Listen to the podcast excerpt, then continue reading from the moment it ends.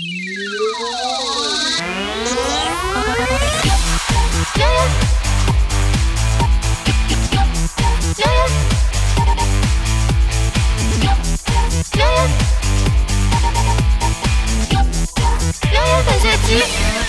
识青年不受骗。又到了吃小龙虾的季节，你是否还对这种美食心存顾虑呢？小龙虾都长在污水里，重金属超标，外国人从来不吃。小摇杆直起来，小耳朵竖起来。今天啊，果壳君并没就来给你分析分析那些有关小龙虾的传言。小龙虾的真名呢叫克氏原螯虾，是如假包换的淡水虾。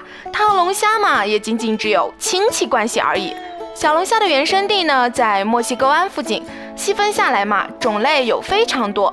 但是由于克氏原螯虾是个心机婊，虽然本质上呢是入侵物种，但它们虾性凶猛，繁殖快，环境适应能力超级强。经过了几年的苦心经营，终于在中华大地遍地开花，成为最著名的网红小龙虾。很多人说。小龙虾生活在污水中，专门吃垃圾，所以不卫生。别的发达国家从来不吃。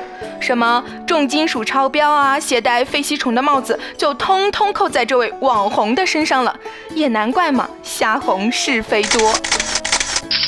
咦，别的发达国家从来不吃，听起来好像很耳熟的样子呢。这句话在其他食品的谣言中早已经成为了套路。关我屁事。套路是我学的，但好吃是真的。其实啊，小龙虾在美国已经吃了上百年了。小龙虾的买卖呢，也逐步从乡间市集走向了国际市场。目前全球每年的贸易量超过三十万吨。美国的路易斯安那州还在一九八三年将小龙虾选为州代表动物，并且每年都举办小龙虾节。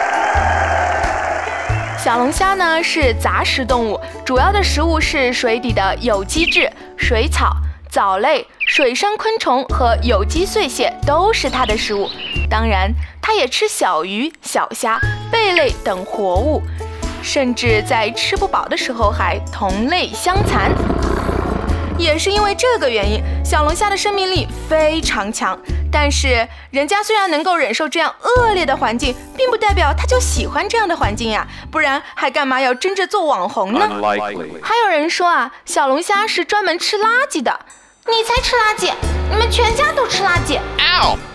至于那些从污染环境中打捞出来的小龙虾呀，它摄入的重金属含量大部分呢都被转移到了外壳，随着不断生长和脱壳，这些重金属毒素呢被移出体外，所以肉里的重金属未必会超标。